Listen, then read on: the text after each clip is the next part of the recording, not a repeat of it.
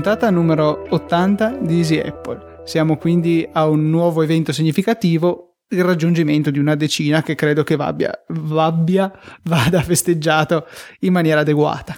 Sì, Luca, forse dimentichi, ma ci sono anche 200.000 download raggiunti praticamente settimana scorsa, di cui siamo Superati felicissimi. Vi abbiamo ringraziati, abbiamo ringraziato tutti. Eh, chi è stato ospite, abbiamo ringraziato chi ci ha ehm, regalato il microfono questo, questo, Natale, chi ci supporta attivamente con le donazioni e eh, ringraziamenti in particolare anche chi ci ha aiutato per quanto riguarda la parte grafica del sito, che vabbè eh, attualmente ha ancora dei, dei difetti, ma nel futuro possibilmente breve, mm. eh, cercheremo di, di, di, migliorare. Sì, comunque non facciamo in tempo a superare i 200.000, che siamo già oltre i 203.500, quindi grazie a tutti quelli che ci hanno ascoltato e ci hanno supportato con le loro orecchie. Ecco, eh, insistiamo ancora. Eh, easy News. Eh, non, è, diciamo, non gli date tantissima attenzione, non siete tanti quanti vorremmo. Eh, lì veramente siamo sicuri che potrete trovare cose interessanti da leggere. Sì, la maggior parte sono in inglese, ma semplicemente perché è da lì che, eh, che, che traiamo le, le nostre fo- fonti migliori. Da, da, lì noi possiamo trovare eh, fonti di ispirazione.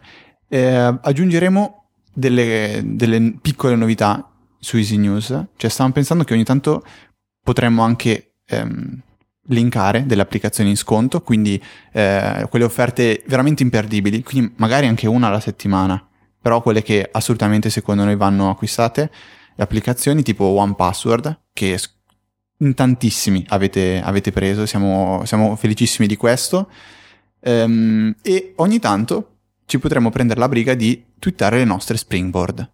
E quindi niente, potrete eh, sbirciare le nostre, le nostre homepage e vedere quali applicazioni abbiamo installate e utilizziamo ehm, nel momento in cui appunto pubblichiamo il nostro Springboard. Quindi niente, questo ehm, è quello che volevamo dirvi all'inizio di puntata. Siamo, siamo anche felicissimi che vi abbiamo fatto spendere veramente parecchi soldi su, sull'App Store.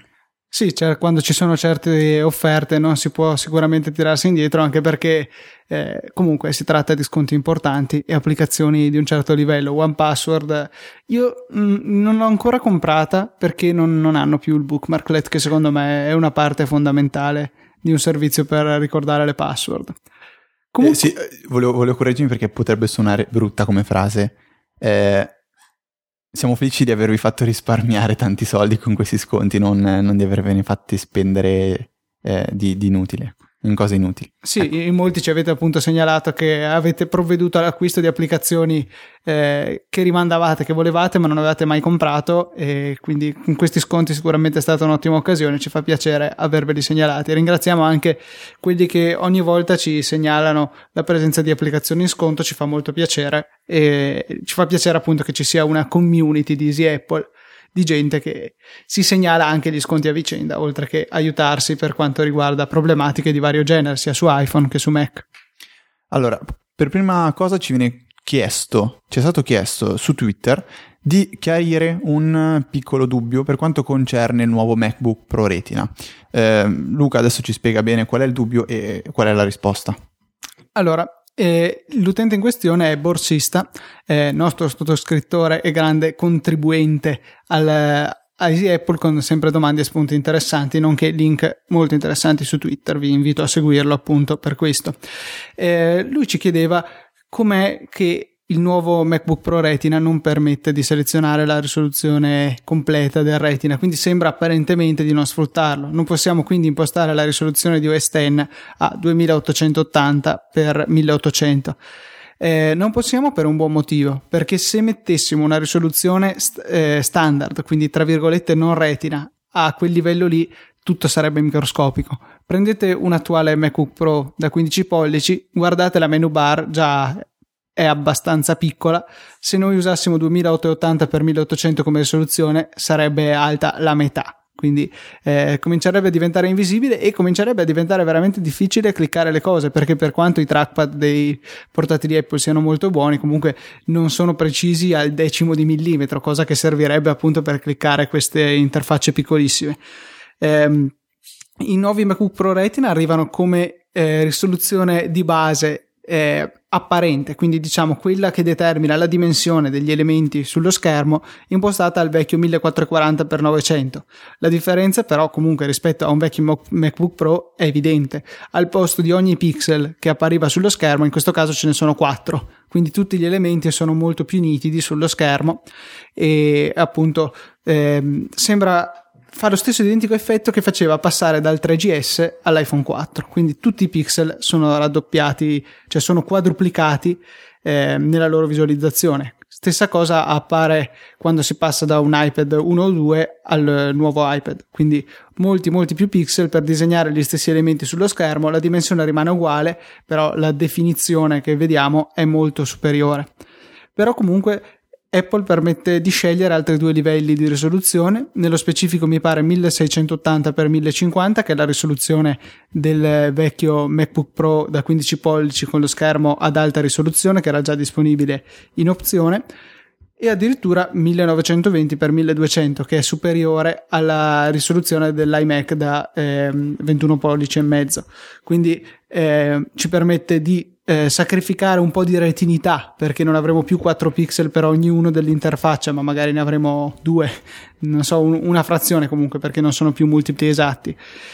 Pur comunque essendo superiore la definizione a quella che abbiamo da un iMac da, da 21 pollici e mezzo, a, a, costo comunque di avere degli elementi sullo schermo più piccoli, però se si lavora magari con tante finestre aperte si può decidere di eh, scambiare un po' di dimensione in cambio di spazio maggiore di lavoro sullo schermo. È un argomento abbastanza complicato, ci vorrebbero delle immagini per chiarirsi al 100%, spero di aver reso abbastanza l'idea. Sì, e comunque questa è la, la, scelta migliore per poter sfruttare al massimo un, un display retina, Luca? Eh, sì, decisamente, cioè comunque c'è, c'è, flessibilità di scelta. Non permettono di arrivare a una risoluzione assurda come 2880 x 1800, cosa che comunque è possibile fare eh, con dei tool esterni. Eh, scusate il camion de- della nettezza urbana che sta passando fuori da casa per cui ci sta un attimino inquinando la registrazione adesso devo urlare come un disperato per sovrastarlo. E nel frattempo vi segnalo un interessante link che ci ha eh, dato Daniele nei commenti alla scorsa puntata che parla del nuovo MacBook Pro scritto su Wired, il Wired inglese americano, che appunto eh, parla di come questo Mac sia stato additato come non riparabile, ehm, come non espandibile e però appunto sottolinea come in realtà è questo che la gente richiede. Apple aveva provato con l'Air, nuovo, con quello lanciato nel 2010, insomma, a fornire un computer poco riparabile ma che in compenso aveva una sottigliezza mai vista e un peso estremamente ridotto e la gente ha scelto in gran numero il computer non espandibile che però è sottile e leggero. Ecco, questa è un'altra questione molto delicata eh, sul fatto che dicono acquistare un computer con già sulla data di scadenza perché non si può modificare, non si può aggiornare.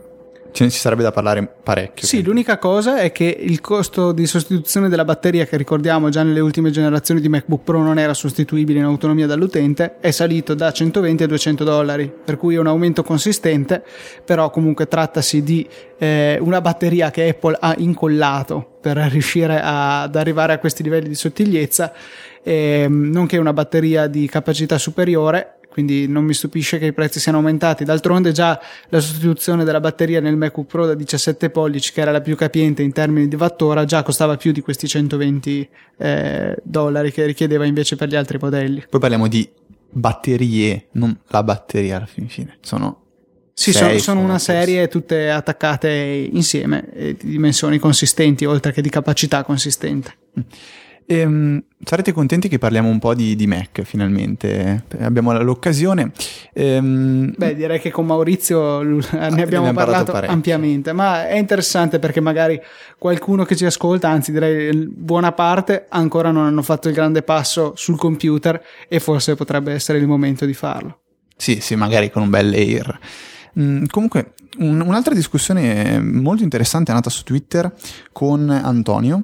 Antonio che lui eh, dice, mi ha scritto così. Eh, avesse fatto uscire Microsoft due sistemi operativi in un anno, l'avreste chiamato fail. E lui dice perché Lion non è un buon sistema operativo e facendo uscire Mountain Lion Apple è come se lo ammettesse. Io mi sento un po' in disaccordo con questa, questa frase, cioè secondo me l'idea di Apple è, è chiara, quella di far convergere eh, iOS con OS X, non di fonderli in un solo sistema operativo, ma di prendere ciò che di buono c'è in uno e portarlo nell'altro. E gli esempi sono, sono, lampanti, se pensiamo alle ultime novità che sono state introdotte eh, su, su OS X Mountain Line come il Notification Center, eccetera, eccetera. Apple ha voluto fare un aggiornamento graduale, cioè eh, non è passata direttamente a un Mountain Lion che comunque se pensiamo rispetto a Snow Leopard è, è un sistema operativo quasi stravolto completamente sia per quanto riguarda la scomparsa degli spazi di lavoro eh, di Exposé sostituito da, Mountain, da, da, Mission Control e dalle applicazioni a tutto schermo Apple ha voluto eh, fare questo aggiornamento graduale. L'ha fatto con due sistemi operativi in un anno l'ha fatto con comunque ehm, dei costi per, per l'utente molto contenuti l'ha fatto in un modo semplicissimo tramite il Mac App Store e tutti quelli che conosco hanno praticamente aggiornato a Lion e sono sicuro lo faranno anche con Mountain Lion, anche solo per il semplice motivo che è facile farlo. Basta scaricare un'applicazione e poi verrà fatto tutto in automatico.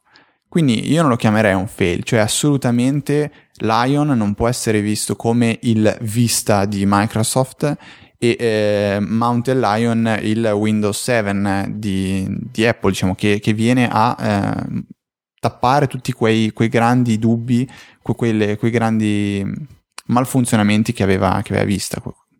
Eh, assolutamente, io questo, questo, questo paragone non, non, non, ci ho proprio neanche pensato a farlo. Non so, Luca, tu cosa dici? Ma non, non credo. Io ho sicuramente notato nelle prime release di Lion, quindi nel 10.7.1 e nel 10.7.2 de- dei problemi abbastanza evidenti, però appunto mi sembra che siano molto migliorati. Chiamare Lion un, un vista di Apple mi sembra eccessivo. Sì, sì, sì, no, io ho detto praticamente tutto quello che mi interessava dire.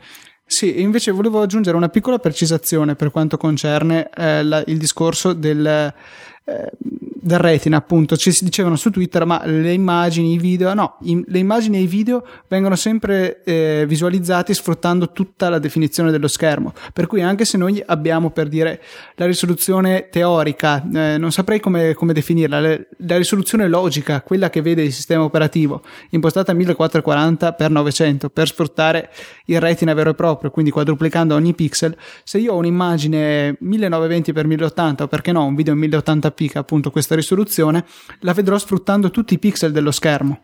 In questo modo, appunto, avrò un'interfaccia retina e i contenuti che per loro natura, come le immagini e i video, eh, possono giovare della maggiore definizione, saranno visualizzati sfruttandola. Ad esempio, Apple faceva l'esempio di Final Cut che avrà la finestra di anteprima del video che sarà un 1080p vero, anche se poi l'interfaccia che gli sta intorno è studiata per apparire grande come era appunto nella vecchia risoluzione. Cioè, sì, esatto, con, eh, probabilmente con un MacBook Pro non Retina il procedimento è praticamente l'inverso di quello che avviene con Retina. Cioè il video in 1080p viene fatto vedere in realtà con una risoluzione minore. In Final Cut, ovviamente. Um, passando oltre, c'è una questione molto delicata di cui vogliamo parlarvi, cioè eh, per quanto riguarda il backup dei contatti della rubrica. Primo, eh, una precisazione importante, che non sono l'unico a pensare, dire e fare, cioè che iCloud e Dropbox, ad esempio, non possono essere considerati dei veri e propri backup. Eh, iCloud an- ancora di più, cioè eh, ricordate sempre, noi l'abbiamo specificato più e più volte, iCloud è, è, diciamo, non, non, permette di avere dei veri e propri backup, nel senso che se voi cancellate il vostro calendario scompare per sempre non lo potrete più recuperare. Se cancellate un contatto dalla rubrica, questo scompare e non lo potrete mai più recuperare. L'unico metodo per eh, diciamo, cercare di evitare questi, questi problemi è avere dei backup veri e propri, quelli che per esempio si fanno con Time Machine. Ecco, per quanto riguarda il backup dei contatti, quindi della rubrica contatti, lo si può fare in diversi modi.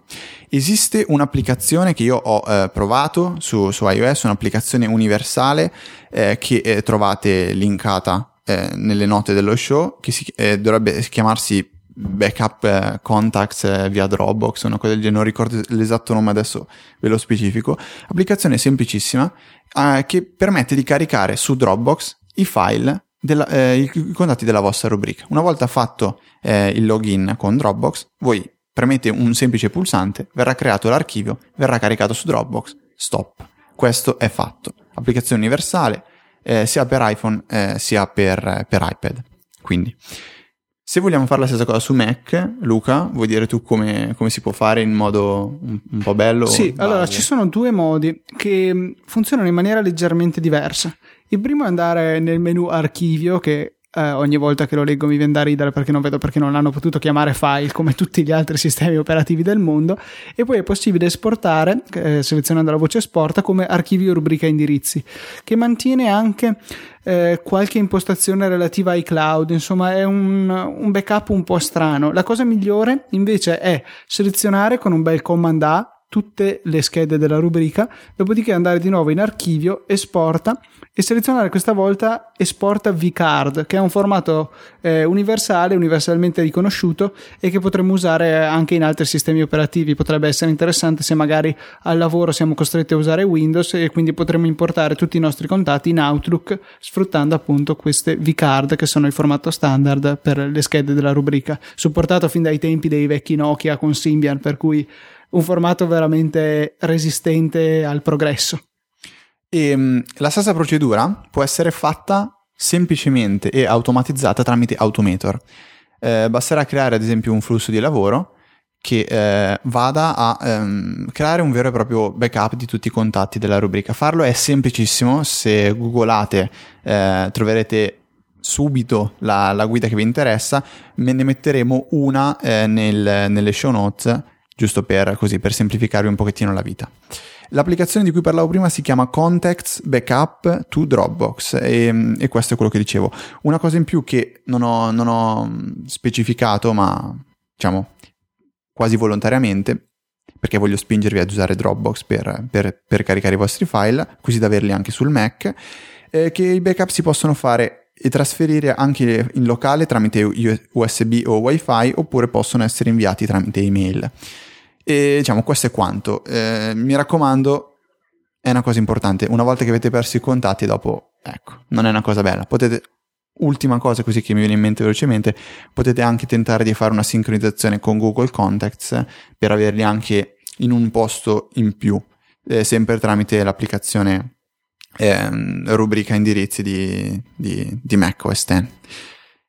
Um, una questione che ci riguarda molto da vicino, Luca. Ma sai che volevo usare la stessa identica frase? Mi hai proprio tolto le parole di bocca perché, come avevi notato giustamente tu nella puntata scorsa, primo al mondo, diciamolo, pri- primo, primo al, mondo, mondo perché l'ho tweetato subito. Sicuramente anche in Apple, probabilmente non era una conoscenza. In iOS 6 su iPhone e iPod Touch non c'è traccia della sezione podcast nell'iTunes Store. È presente ancora comunque nell'applicazione musica se li sincronizziamo dal computer. Eh, non c'è appunto questa sezione podcast che guarda caso ci interessa molto e quindi si sono sprecate delle speculazioni su internet su quale potrebbe essere la vera ragione. Si vocifera di un, un'applicazione specifica per la gestione dei podcast che vada un po' a replicare le funzioni che per adesso abbiamo tramite client di terze parti come Instacast e Downcast e appunto inserirle di default nel sistema operativo o magari come un'applicazione esterna, un po' come fa iBooks. Sì, allora la questione dell'essere scomparso da iTunes già, ne abbiamo già parlato nella puntata scorsa con Maurizio. Eh, la cosa che ci premeva sottolineare in questa, questa puntata invece era che è, stato, è, stata pensata questa, è stata pensata questa idea molto interessante per creare l'applicazione dei podcast eh, direttamente da Apple, cioè una sorta di vera e propria edicola che funzioni come una vera e propria edicola, quella che abbiamo su, su iPad e iPhone, dove abbiamo uno store dedicato ai podcast e qui Apple potrebbe anche degnarsi di darci un pochettino più di supporto, magari con un pannello di controllo eh, tipo iTunes Connect un pochettino più avanzato per noi che dobbiamo gestire dei podcast anche su iTunes e attualmente è un disastro. Ehm, dove comunque un utente, aprendo questa edicola, può andare a visitare quali sono i podcast eh, magari più ascoltati, eccetera, eccetera, iscriversi e i podcast quando, verranno, quando diciamo, verranno pubblicate nuove puntate, come succede con l'edicola per, per le riviste, eh, le puntate nuove vengono scaricate magari in automatico quando ci si connettono a rete wifi o durante la notte. Una cosa che sarebbe veramente molto utile è sincronizzare eh, gli episodi tra iPad e iPhone, cosa semplicissima, e tante migliorie che eh, possono essere portate. C'è una, gro- una, una grossa, un grosso fattore limitante, cioè che un'applicazione del genere, se eh, pensata per funzionare come edicola, deve essere installata di default. Cioè, dubito che Apple permetta di installare un qualcosa che non è una vera e propria applicazione, ma è una specie di cartella contenente dei, dei, dei podcast dall'App Store. Quindi penso che sia una, un sogno, ma qualcosa di assolutamente irrealizzabile. Ma eh, trattandosi di Apple stessa, io non credo che si facciano dei problemi a permettere sul suo App Store, che installa sul suo telefono e il suo tablet, un'applicazione che fa cose che non sono permesse da altre applicazioni. Dopotutto, se ricordiamo, eh, fino ad iOS 4 le applicazioni non potevano modificare la luminosità dello schermo, ma iBooks poteva e è sempre stata un'applicazione scaricata dall'App Store, quindi non installata di default. Diciamo che vedremo. Io sono molto curioso per questa cosa perché attualmente non esiste il client podcast dei miei sogni. Eh, spero che Apple possa migliorare questa cosa e spero anche che possa migliorare un attimino la questione delle recensioni. Perché, come dicevano anche altri podcaster americani, quali Marco Arment, citato spessissimo, o John Gruber, ancora più famoso, dicevano ehm, il podcast alla fine ehm, quando uno ha un, podcast come noi Easy Apple abbiamo tutto lì, tutte le recensioni vanno a finire nella nostra pagina di, ehm, di, di Easy Apple. Non, esiste, non c'è la possibilità di eh, a un certo punto diciamo resettare le recensioni come avviene quando un'applicazione viene ad esempio aggiornata nell'App Store dove eh, le recensioni vengono quasi azzerate, nel senso che non vengono mostrate inizialmente, vengono mostrate le recensioni riferite alla versione che attualmente è disponibile nell'App Store. Eh, pensando alla musica, ad esempio, o alle serie TV, esistono le diverse stagioni. Ogni stagione può avere la sua eh, recensione, ogni album musicale ha la sua recensione. Noi con Easy Apple, ad esempio, no. Eh, l'idea è se uno ascolta la puntata zero, come è successo? E la puntata gli fa schifo perché noi non eravamo magari ancora all'altezza assolutamente, siamo, siamo, siamo cresciuti eccetera eccetera, eh, lascia una recensione negativa. Dopo un anno e mezzo di podcasting, Easy Apple è cambiato, è mutato. Quella recensione è attualmente ancora valida, cioè fa media, la gente può leggerla eh, subito, eccetera, eccetera. Sarebbe un po' più interessante invece poter introdurre questi step. Eh, la soluzione qual è? Che diceva Marco Arment. Quando vedete un podcast che vi piace, andate a lasciargli le stelline, andate a lasciargli recensione perché quello è l'unico, eh, l'unico modo che avete per poter eh, valorizzare quella, quella cosa lì. E, e, noi siamo i primi a chiedervi questa cosa. Noi, voi siete bravissimi, abbiamo anche più di 100 recensioni, le nostre 5 stelle che ci, ci rendono felicissimi. Eh, non, eh, non, fermatevi, cioè se siete nuovi utenti, andate a recensire Easy Apple, andate a recensire Digitali, andate a recensire qualsiasi altro podcast che vi piaccia perché è importantissimo per tutti. E tutto sommato vi costa anche poco tempo. Potete anche lasciare una recensione con scritto bello, mi piace, proprio due righe, non serve mica esatto. chissà che cosa. O anche solo le stelle. Fatelo anche con le applicazioni. Esatto. Lì è importantissimo. Eh, soprattutto perché tanta gente magari lascia una stella giusto così per lasciarla. È successo a noi, abbiamo un 4, 4 una stella eh, così, senza una motivazione. Eh, le hanno anche altri podcaster, eh, eh, anche nostri amici, che vedono comparire queste, un, queste stelle singole giusto così, dei, dei, dispetti. Questa è una cosa brutta, però vabbè, ok, passiamo, passiamo un attimo oltre. Eh, back to the apps mi veniva da dire Luca, cioè torniamo un po' alle nostre recensioni visto che nelle ultime due puntate necessariamente le abbiamo un attimino trascurate. Um, volevo partire io velocemente se non ti dispiace con um, applicazioni che riguardano la gestione delle, delle proprie finanze. Eh, come sempre, io eh, lo ripeto, sono un felicissimo utilizzatore di Moneybook, applicazione che eh, è di una semplicità spaventosa e eh, altrettanto funzionale. Si ha la possibilità anche di vedere le proprie entrate su, sul web eh, tramite il servizio My Moneybook App, fantastica, applicazione che consiglio a tutti, però eh, come dicevo è, è semplicissima, forse fin troppo, nel momento in cui bisogna gestire qualcosa di un pochettino più complesso, magari come un vero e proprio conto corrente, come ehm, ad esempio i propri ehm, appunto bancomat prepagati, eccetera, eccetera. A questo problema viene incontro MoneyWiz, applicazione disponibile sia per Mac sia per iPhone sia per iPad in tre versioni completamente distinte. È un'applicazione veramente eh, più avanzata rispetto a MoneyBook. Eh, premessa, ha un servizio di sincronizzazione che è fenomenale, sincronizza tutto e in circa 15 secondi vedrete comparire ciò che avete scritto sull'iPhone, sull'iPad e sul Mac. Eh, è bellissimo.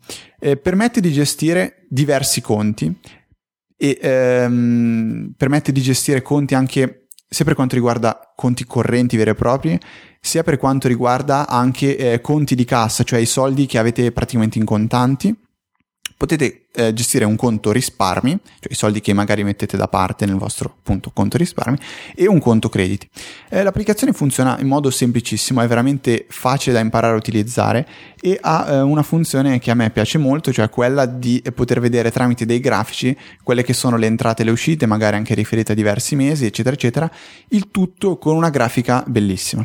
Eh, non manca sostanzialmente, la mia classica parola, non manca niente a questa applicazione. Ehm, e ve la, ve la, consiglio nel caso in cui state cercando qualcosa di avanzato. E naturalmente andare ad acquistare tutte e tre le versioni andrà a, ehm, andrà, diciamo, a incidere un pochettino sul vostro budget. Potete però mettervela nella, nella wish list di AppShopper e eh, andare a, ad aspettare quando questa applicazione verrà scontata e magari iniziare ad acquistare solo quella per iPad che io, secondo me anche eh, come per OmniFocus è la versione più bella costa 4 euro sia quella per iPhone sia quella per iPad e dovrebbe costare leggermente di più quella per Mac. Velocemente invece eh, segnalo anche Money, applicazione neo arrivata nell'App Store che ha, ehm, è semplice quanto Moneybook, è un pochettino ancora eh, diciamo acerba, ha bisogno di qualche aggiornamento. Anche se costa solo 80 centesimi, ehm, offre de- una grafica dei servizi competitivissimi per quanto riguarda la gestione delle finanze mm, in modo molto semplice. In più rispetto ai Moneybook App ha la possibilità di gestire più conti. Eh, Moneybook invece si limita soltanto a uno. Eh, manca un servizio di sincronizzazione ad esempio con Dropbox e eh, attualmente sembra stranissimo ma manca la possibilità di rinominare un conto dopo che l'avete creato. Cioè io ho sbagliato, ho scritto invece di ING Direct ho scritto IND Direct. Bene, non posso rinominare questo conto, dovrei cancellarlo e ricrearlo. Contattato lo sviluppatore, ha detto che a breve verrà rilasciato un aggiornamento che eh, sistemerà questi piccoli problemi. Money, 79 centesimi, App Store, trovate tutti i link qui sponsorizzati sapete che acquistando le applicazioni ci fareste eh, un grosso favore. Lascio la parola a Luca che non vede veramente l'ora di parlarvi di un'applicazione che a lui l'ha fatto impazzire. Sì, molti mesi fa avevo parlato di DJ, l'applicazione della casa Algorithm, spero che si dica così, che secondo me è, ha portato una rivoluzione in termini di applicazioni eh, dedicate ai DJ su iPad. E anche su iPhone, è disponibile anche su iPhone e costa solamente 79 centesimi, quindi anche se non è su iPhone intendo che costa 79 centesimi, su iPad costa 15 euro se non sbaglio. Ogni Vedi. tanto la mettono in promozione a 8 e vale veramente la pena. E anche VJ costa 8 euro e per ora è disponibile solo per iPad. È veramente, veramente bella. Grafica accuratissima, funziona ai massimi livelli. Eh, e una fluidità incredibile. Riesce a gestire tranquillamente. Io l'ho provato sull'iPad eh, nuovo, terza generazione, ma lo stesso dicasi per la seconda generazione. Infatti è compatibile solamente con questi due. Riesce a gestire tranquillamente due flussi video a 720p e veramente. Eh, con una fluidità incredibile perché non solo riproduce questi video, possiamo anche eh, avere dei video e una traccia audio diversa. Perché lo scopo di questa applicazione è appunto creare un effetto audio video magari attaccandola con eh, l'uscita eh, HDMI o VGA a un proiettore e questo credo che sia il suo utilizzo migliore. E, ehm, appunto per animare se vogliamo il lato video delle feste avendo anche la possibilità di ehm, eh, gestire appunto anche la parte audio anche se in maniera meno eh, curata più che altro perché non c'è posto sullo schermo rispetto a DJ. Eh, abbiamo poi la possibilità di applicare degli effetti sul video che funzionano in maniera sincronizzata anche sull'audio, per cui eh, per esempio abbiamo l'effetto crash che sull'audio va come a distorcerlo, farlo come se fosse una registrazione digitale di bassa qualità e allo stesso tempo questo stesso effetto sul video lo fa diventare tutto pixeloso, ne abbassa enormemente la risoluzione. Possiamo controllare gli effetti sia tramite un on-off e un parametro che con la cosa che forse è più bella eh, abilitando la funzione touch che è indicata da una manina eh, in basso nella gestione dei due riproduttori video e appunto avremo un quadratino, un rettangolino in cui muovendo il dito regoleremo eh, il parametro dell'effetto, la sua attivazione e l'unione con eh, dei filtri per l'audio con un effetto veramente bello. Abbiamo quindi il crossfader, cioè il cursore orizzontale che ci permette di sfumare da un video all'altro, possiamo renderlo indipendente per l'audio e per il video e per quanto riguarda il video è possibile scegliere tra varie transizioni tra un video e l'altro, tutte eh, veramente fluide, cioè ci sono anche degli effetti notevoli, per esempio un cubo che gira e sulle due facce adiacenti del cubo abbiamo i, i due video, quindi un effetto 3D unito e applicato a dei video in alta risoluzione a 720p, tutto gestito senza nessun problema dal, dall'applicazione. Ho provato addirittura a fare ehm, questa operazione eh, mantenendo addirittura un effetto attivo su ciascun, ciascun video girando questo cubo nessun problema. Poi ci sono altri tipi di transizioni che non sto a descrivervi via audio perché, dovreste vederli per capire perché dovreste vederli esatto. Ci sono vari video disponibili eh, tra cui anche sul sito della casa produttrice. È veramente spettacolare. Un'applicazione incredibile eh, che dimostra ancora una volta come l'iPad non sia solo un dispositivo di consumo ma anche di creazione di contenuti. Io come qualcuno di voi saprà faccio il DJ per cui avere un'applicazione del genere magari con una persona che se ne occupa perché io non ho 50 mani mani 10 teste. Eh, sarebbe bellissimo attaccato a un proiettore usato solo per la parte video mentre io gestisco normalmente la parte audio. Un'applicazione ancora stupenda, veramente bellissima e che è ancora in offerta lancio a soli 8 euro. Li vale tutti, veramente un'applicazione curatissima.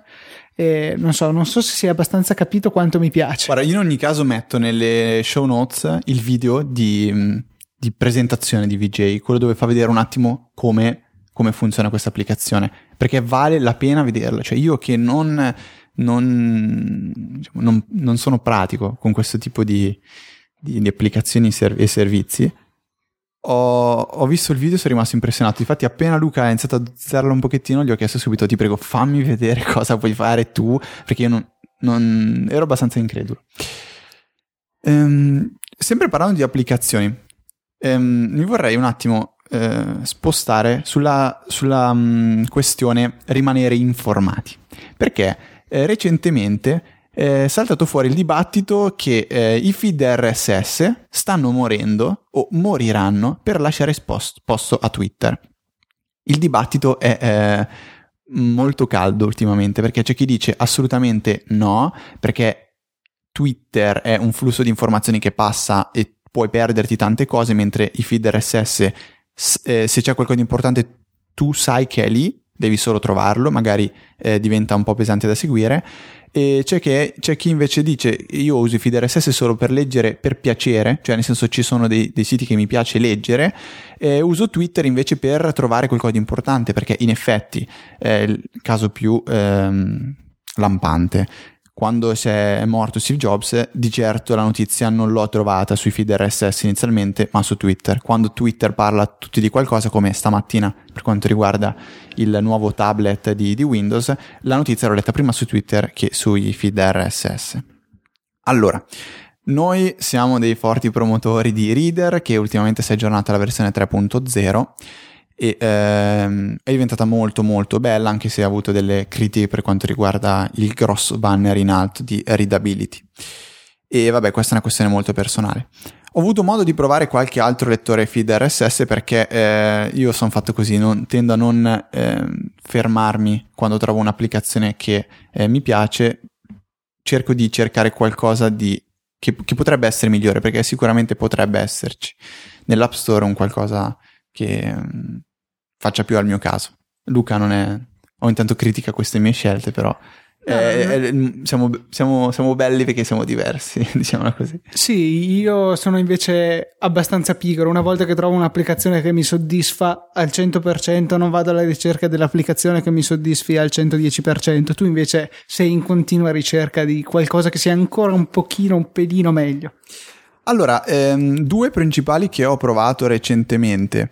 Uno eh, si chiama Pulp che è un'applicazione che è stata scelta anche da Apple come eh, forse applicazione della settimana o scelta dalla redazione, qualcosa del genere. Disponibile sia per iPhone, iPad eh, e, mm, e, Mac, che sincronizza tramite iCloud le nostre preferenze ehm, e è fatta in grafica, diciamo, un pochettino a mo' di giornale. Eh, le, le, notizie sono divise in varie sezioni, avete un servizio di read later integrato, quindi un, una scaffale dove potrete andare a posizionare gli articoli che volete leggere successivamente ehm, la possibilità di comunque eh, inviare i vostri articoli eh, al vo- vostro servizio preferito di read later, quindi Instapaper ad esempio, eh, o Pocket per quanto riguarda Luca.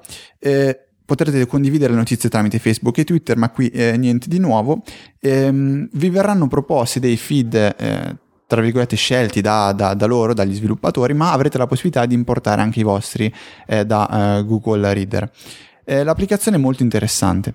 Interessante quanto un'altra eh, che è disponibile solo per iPad. Questa è un'applicazione abbastanza datata, si chiama The Early Edition disponibile solo per iPad e eh, mi è piaciuta leggermente di più.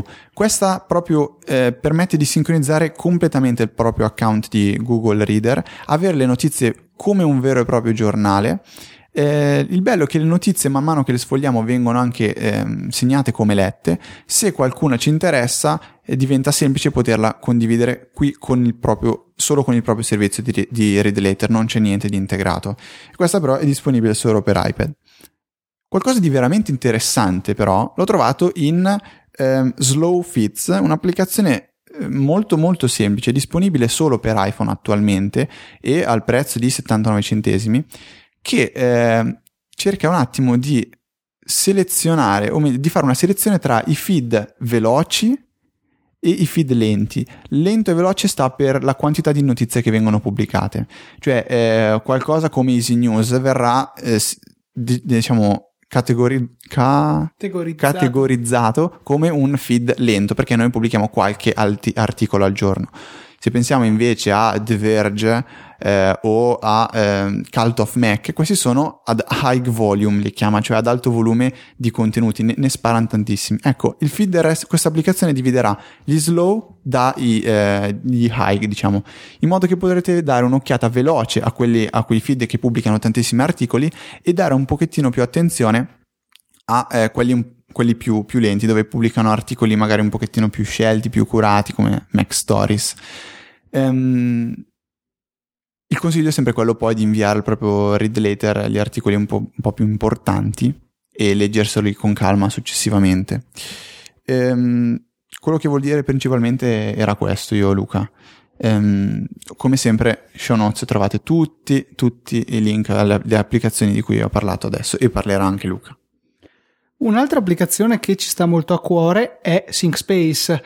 Mm, ve ne abbiamo parlato più volte elogiandola come quell'applicazione gratuita che permette di avere una lavagna condivisa con gli amici e appunto poter scrivere e vedere apparire su tutti gli iPad connessi a questa condivisione eh, quello che viene scritto e tutti si può collaborare, tutti possono fare modifiche e alterare appunto il disegno. Si è recentemente aggiornata e eh, mi dicevi che appunto è diventata a pagamento. Sì, hanno introdotto una versione gratuita e quella invece di prima è diventata a pagamento. Comunque eh, rimane molto interessante e permette appunto di fare tutte le cose che permetteva di fare prima. In più è stata aggiunta la possibilità di inserire anche immagini dentro nel, nell'applicazione e inserire testi scritti eh, con la tastiera dell'iPad o Bluetooth che sia.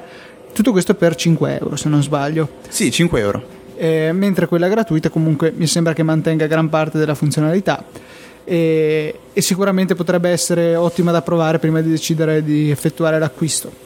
Ehm, è stata rinnovata completamente la grafica che ora è estremamente curata e il camion della spazzatura ha pensato bene di passare di nuovo qui davanti a noi. Ehm, sono stati aggiunti ulteriori controlli per muoversi all'interno del foglio, per zoomare e eh, la condivisione adesso con gli amici è stata semplificata perché è ora possibile inviare direttamente il link magari via iMessage mentre prima bisognava mandare una mail in cui si apriva un link a Safari che apriva l'applicazione quindi sì. un po' più complicato è ora possibile inserire una password eh, per la condivisione per questo cui... forse si poteva fare anche prima non ah, ne sono qui... sicuro però Adesso è un po' più evidente. Ecco, quindi potrete magari pubblicare su Twitter eh, l'indirizzo eh, appunto per la condivisione, poi dare la password solo a chi volete e mm, appunto poi potrete esportare il documento creato tramite email come pdf su Facebook, Twitter, Campfire che non so cosa sia, eh, la libreria delle foto quindi sì. come immagine oppure addirittura possibile inviare direttamente a un'altra applicazione come che ne so, iAnnotate PDF, Dropbox, quello che volete il pdf generato dal disegno. Un'altra funzione bellissima Luca che eh, non so se tu l'avevi vista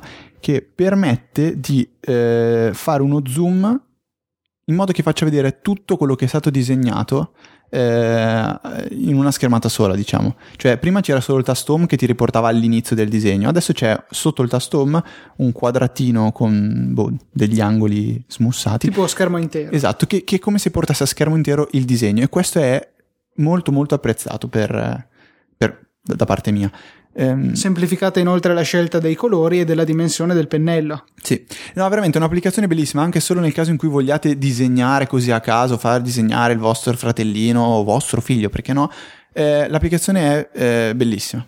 Peccato che sia stata messa a pagamento, però son, da un lato sono contento perché ultimamente ero veramente preoccupato perché iniziavo a dire, oh, cavolo, non è stata aggiornata ancora per la grafica retina dell'iPad, eh, non si aggiorna da tanto tempo, vuoi che verrà a morire, poi chissà se con iOS 6 sarà supportata? Perfetto, la risposta degli sviluppatori è arrivata e l'applicazione è, più, è tornata più, più bella che mai. E permette di fare le linee tratteggiate. Ecco Luca, in questo momento si sta divertendo a fare linee tratteggiate a caso.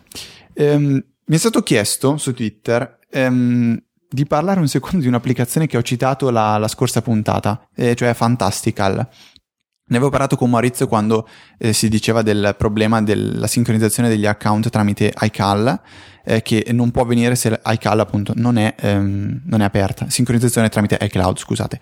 Tanto Maurizio ha fatto delle prove in più e ha detto che a quanto pare in realtà funziona, era, non lo so, è una questione a cui ancora non abbiamo una una vera eh, risposta. Ehm, Fantastical va, eh, si può installare tramite eh, la, il Mac App Store, è stata in sconto anche al, forse a più del 50% la settimana del WWDC, è un'applicazione che una volta lanciata va a posizionarsi nella menu bar, come avevo detto, e permette di accedere velocemente al proprio calendario, ai propri impegni e ai propri promemoria, tutto sincronizzato con iCloud. Eh, con una shortcut sarà anche possibile creare gli eventi in modo veloce. Eh, io la trovo molto meno invasiva di iCal perché iCal una volta aperto bisogna praticamente fargli prendere tutto lo schermo metterla tutto sch- o metterla addirittura tutto schermo e poi poterci lavorare. Eh, per quanto riguarda Fantastical invece è bello perché è lì in alto non dà fastidio se clicchiamo si apre la, il, la tendina possiamo lavorare e poi richiuderla. Veramente poco invasiva. E la possibilità di inserire velocemente un appuntamento tramite la shortcut l'ha fatta diventare la mia applicazione predefinita per il calendario. Eh, bella quanto quasi OmniFocus che ha questa shortcut che se non sbaglio è Control Option e spazio che fa comparire un pop-up e lì inseriamo il nostro impegno, mettiamo il contesto, il progetto, invio, invio e, e basta, abbiamo fatto. Quindi Fantastical se eh, voi utilizzate massivamente il calendario anche su Mac eh, ve la consiglio caldamente.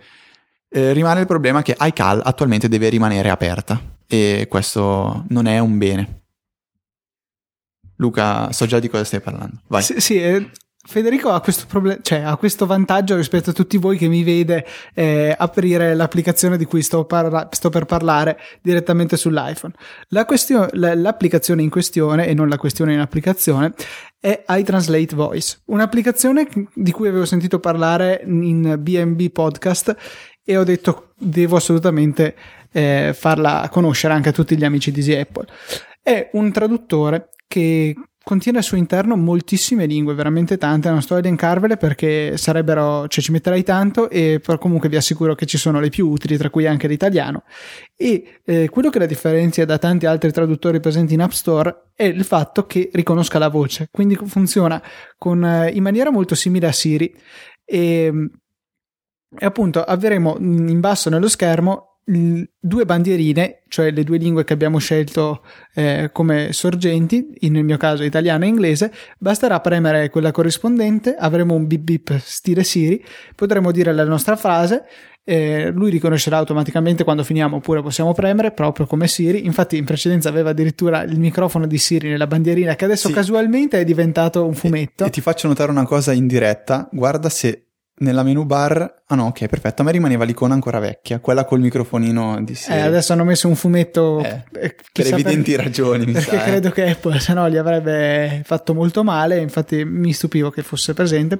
Ecco, comunque, dopo aver eh, registrato la nostra voce nella lingua che ci interessa, ci verrà letta e scritta sullo schermo la traduzione. Fai una prova adesso, metti il giapponese. Voglio sentire come si dice Easy Apple, il podcast che prima non c'era in giapponese. Ah, okay.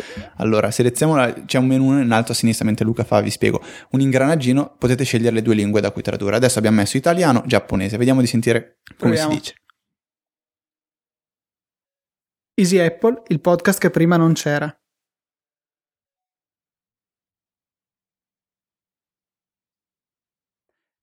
Ha capito una cosa sbagliatissima. ha capito tutt'altro. Cioè proprio... Prova a dire solo il podcast che prima non c'era perché si è. No, ma secondo me è podcast. Eh, allora, vediamo di inter... Le prove in diretta non bisogna più. Farle. No, infatti, l'aveva mostrato anche Steve Jobs quando mostrava FaceTime. Esatto. Riproviamo. Allora, pod... so, proviamo a dire una cosa. Buongiorno a tutti, dai, una cosa Luca semplice. è bravo, Federico è cattivo. Luca è bravo, Federico è cattivo. Vabbè,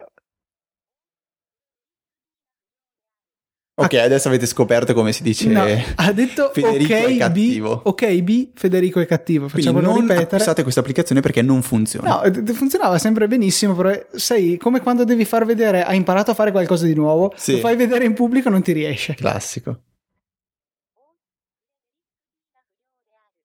Se volete dire che ok, Federico è cattivo. Ok, eh, B, Federico è eh, cattivo. Eh, potete, potete scriverci. No, comunque, a parte gli scherzi, l'applicazione è, è, vero, funziona. Io spesso la uso per quando scrivo in inglese, magari voglio vedere velocemente come si può scrivere una bella frase in inglese, allora la dici in italiano e boom.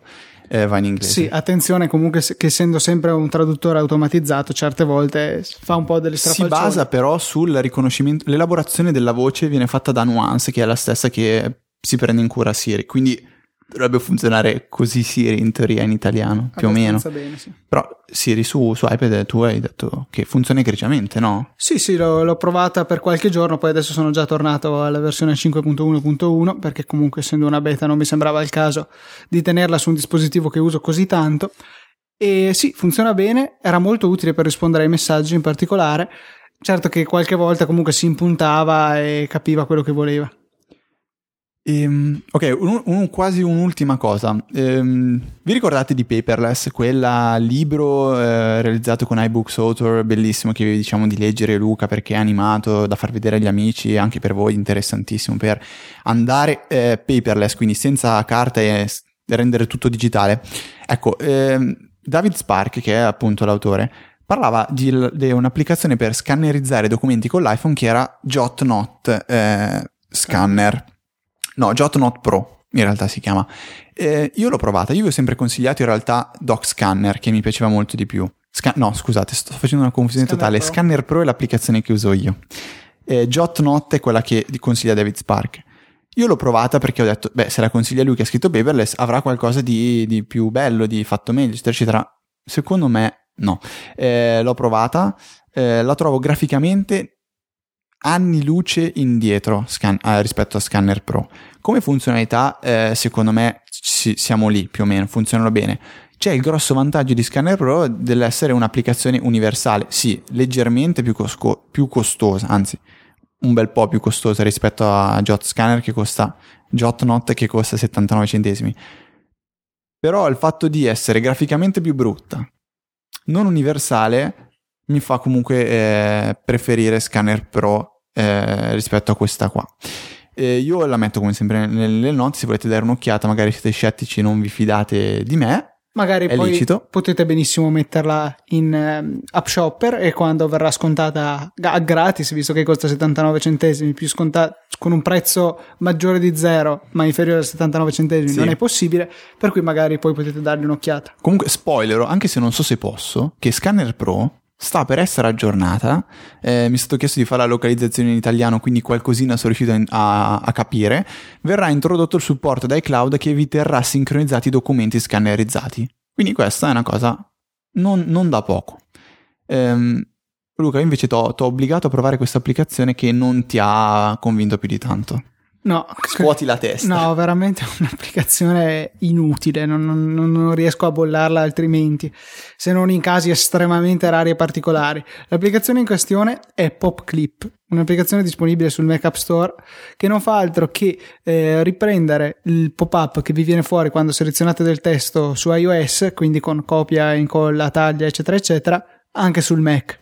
Quindi voi andrete a evidenziare col mouse o magari addirittura con la tastiera del testo e vi comparirà il, il pop-up molto molto simile anche graficamente e con più o meno le stesse funzioni sul Mac. Quindi potrete andare a cliccare copia, co- cliccare taglia invece che fare tutto direttamente da tastiera che è anche il metodo più comodo per selezionare del testo, salvo rari casi. Quindi boh, un'applicazione che non rispecchia il mio uso del Mac in cui faccio un uso estensivo delle scorciatoie da tastiera, ma magari può essere interessante per chi arriva al Mac da un dispositivo iOS e è già abituato a questa modalità di selezione e copia del testo. Dispone anche di qualche altra funzione in più, per esempio la possibilità di cercare nel dizionario ehm, la parola evidenziata, cosa che ricordo sui portatili o comunque con il Magic Trackpad è possibile fare con eh, un, un doppio tap a tre dita. Ah, mi, mi spiace, ho, ho letto su Twitter eh, un, un mio con- conoscente, diciamo una- un amico, che diceva no, questa applicazione non riesco proprio più a farne a meno, ho detto ciao, no, adesso obbligo Luca a provarla, invece mi sa che vabbè, è una di quelle cose che può piacere a poca poca gente, costa anche parecchio. Sì, 5 dollari, quindi 3,99 euro, un po' troppi per questo genere di applicazione.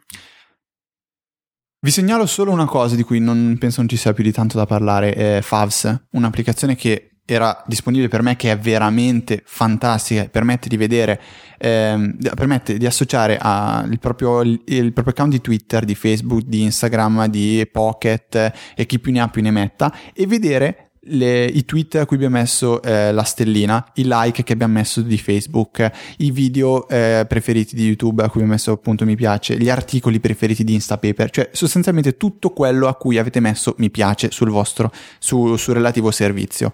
Raggrupperà tutto e vi permetterà di rivedere quali sono state magari le cose più interessanti della settimana, perché no, anche degli ultimi tre giorni. Ecco, io quando l'ho recensita la prima volta ho detto che non ne potevo già più fare a meno e sentivo il bisogno di poterla utilizzare anche su iPhone e iPad in princi- principalmente. Ecco, è arrivata su iPhone, è bellissima, funziona benissimo. Non so se, se solo provate come funziona il pull to refresh, vi rendete conto di come graficamente è stata curata eh, in ogni piccolo dettaglio. La cosa eh, che, eh, vabbè, non, non- non mi è piaciuta, ma penso non ci sia alcuna soluzione, ehm, è che bisogna risettare tutti i propri, propri account. E mm, vabbè, questo però non, penso non abbia più di tanto una, una soluzione fa- facile, anche tramite iCloud non, non si possono sincronizzare, penso, gli account. Non in maniera sicura, magari potrebbero fare un bellissimo file di testo dove c'è scritto nome utente uguale Luca TNT password uguale quello che è. No, vabbè, ma- magari richiede solo le password, ecco, questo sarebbe il mio sogno. Cioè, gli account li tiene, le password me le, me le richiede, come vorrei che potesse fare anche iOS in generale. Ehm, io per questa puntata, Luca, ho detto veramente tutto quello che volevo dire. Sì, io ho parlato di VJ, un'applicazione che come avrete capito mi ha lasciato veramente, veramente entusiasta, quindi direi di avviarci verso la conclusione ringraziando ancora una volta tutti quelli che ci hanno seguito live perché a orari totalmente variabili e imprevedibili vedrete comparire su Twitter Easy Apple è ora in diretta, seguici su Sì. live.easyapple.org. Oggi ho twittato proprio così, dal nulla, siamo live. E, Ma perché purtroppo avendo una- un calendario abbastanza incasinato con l'università, poi adesso che si avvicinano gli esami non ne parliamo. Ehm, ci organizziamo come possiamo. quando al volo, cioè quando riusciamo, registriamo In ogni caso, voi avete la certezza che il venerdì alle 5 esce la puntata, quando invece viene registrata è un po' un interrogativo. Sì, addirittura ieri abbiamo avuto un grossissimo ehm, imprevisto, cioè doveva, doveva venire come ospite Federico Viticci, a cui eh, si è distrutto il MacBook Air perché ha versato, gli ha versato sopra dell'acqua, potete andare a leggere sulla sua timeline di Twitter e niente, non andava più il wifi del suo MacBook Air, quindi dall'aver annunciato con un buon anticipo il live al doverlo disdire per, per questo intoppo. Eh, va bene, non è un problema, eh, ricordiamo che da, da, da, qualche puntata potrete inviarci un'email velocissimamente anche mentre state ascoltando il podcast perché nelle show notes in fondo dove ci sono i contatti c'è eh, proprio la voce inviaci una mail. E quindi da lì tappando eh, com- eh, Luca mi, mi, guarda male toccando la voce inviaci una mail eh, comparirà il pop-up di, di mail per mandarcene o una. cliccandoci sopra ci sono ancora molti molte persone arretrate che usano il mouse con l'iPhone. tipo. ah no ok vabbè a parte questo. Ehm, Ok, vabbè, i nostri contatti li sapete sempre, tu- li trovate tutti in fondo alle show notes. Vi ricordiamo ancora insistentemente di iscrivervi al feed RSS di Easy News. Eh, vabbè, poi come sempre sapete, o per chi è la prima puntata che ascolta, esiste il servizio Easy Radio da, cui, su cui, con cui potrete ascoltare 24 ore su 24 tutte le nostre belle puntate registrate in un anno e mezzo di, di podcast. E a rotazione totalmente casuale. E come sempre, invece, venerdì prossimo alle 17, l'81esima puntata di Easy Apple.